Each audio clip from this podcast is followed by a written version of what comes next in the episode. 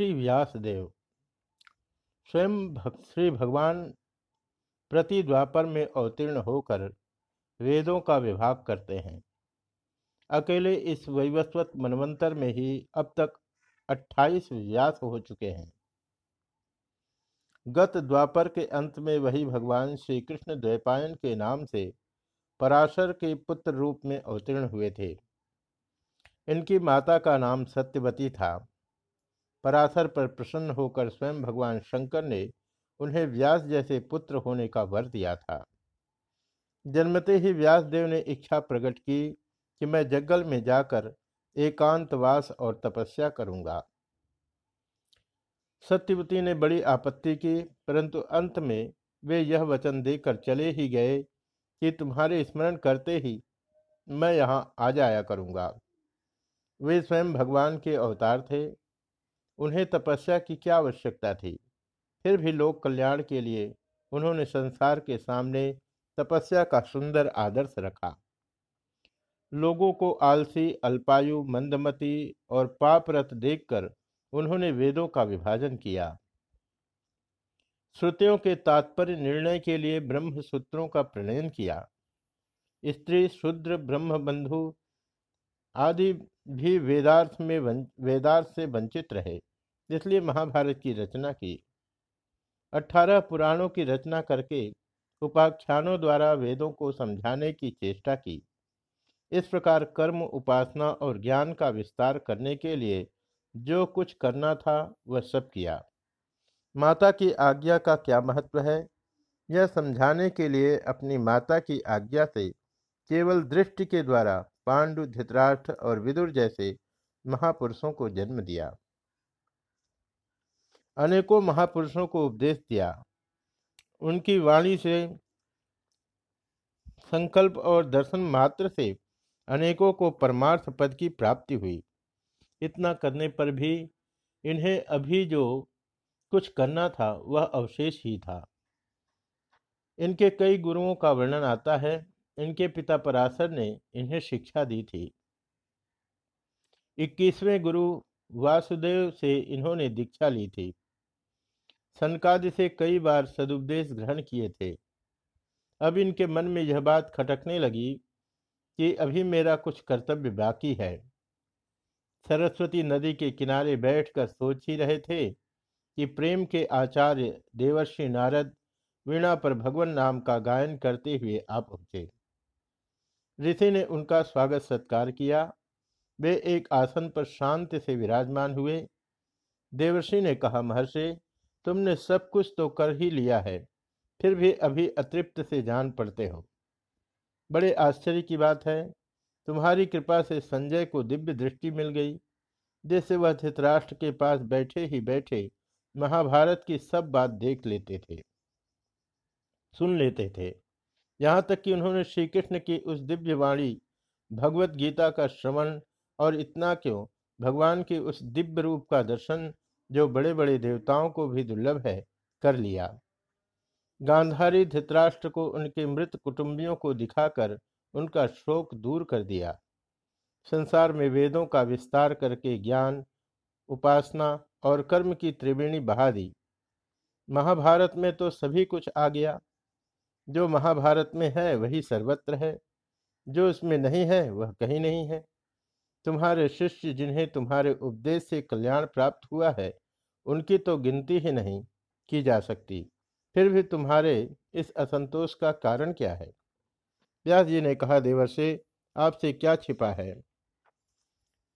मुझे तो ऐसा जान पड़ता है कि मेरे लिए अभी कुछ कर्तव्य शेष है, परंतु वह क्या है इसका पता नहीं चलता।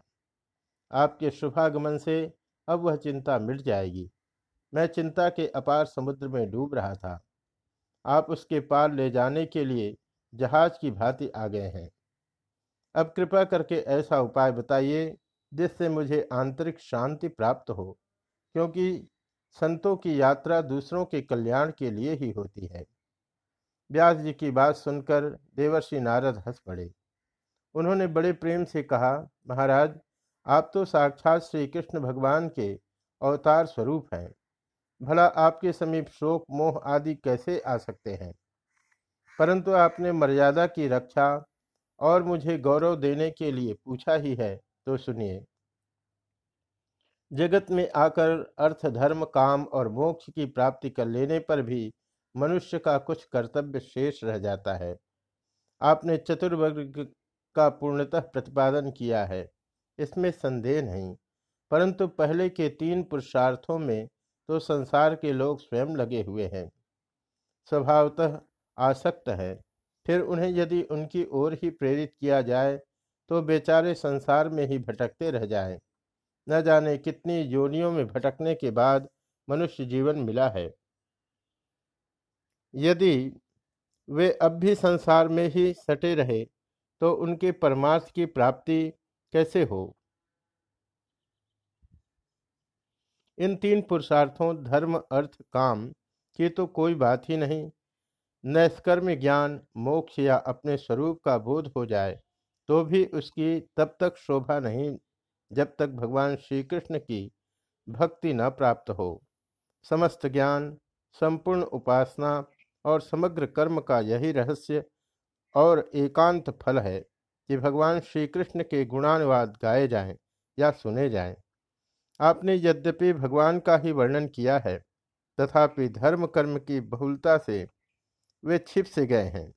अब आप विशुद्ध भगवत गुण वर्णन प्रधान भागवत पुराण का वर्णन करें, यही आपका अवशेष कृत्य है। आप तो सर्वज्ञ हैं, आपसे क्या कहूँ? मैं पूर्व जन्म में एक दासी का पुत्र था, भगवान का गुण सुनते सुनते सत्संग के प्रभाव से मेरी भागवत धर्म में रुचि हो गई। भगवान ने मुझ पर कृपा करके मुझे दर्शन दिए। फिर उन्हीं की इच्छा से दूसरे जन्म में मैं ब्रह्मा का पुत्र हुआ और अब उनकी लीला नाम और गुणों का इस भगवत दत्तवीणा पर गायन करता हुआ विचरण करता रहता हूँ। मुझ पर उनकी इतनी कृपा है कि जब मैं उसका स्मरण करता हूँ, जब वे आकर प्रकट हो जाते हैं। तुम तो उन्हीं के गुण गाओ। तुम्हें शांति मिलेगी। तुम्हें तो क्या? तुम्हारे बहाने त्रिडेकों को शांति मिलेगी। इसलिए यह तुम्हारी अशांति है। इतना कहकर देवर्षि नारद अपनी वीणा पर भगवान नामों का गायन करते हुए चले गए और महर्षि वेदव्यास ने परमहंस संहिता श्रीमद्भागवत की रचना की।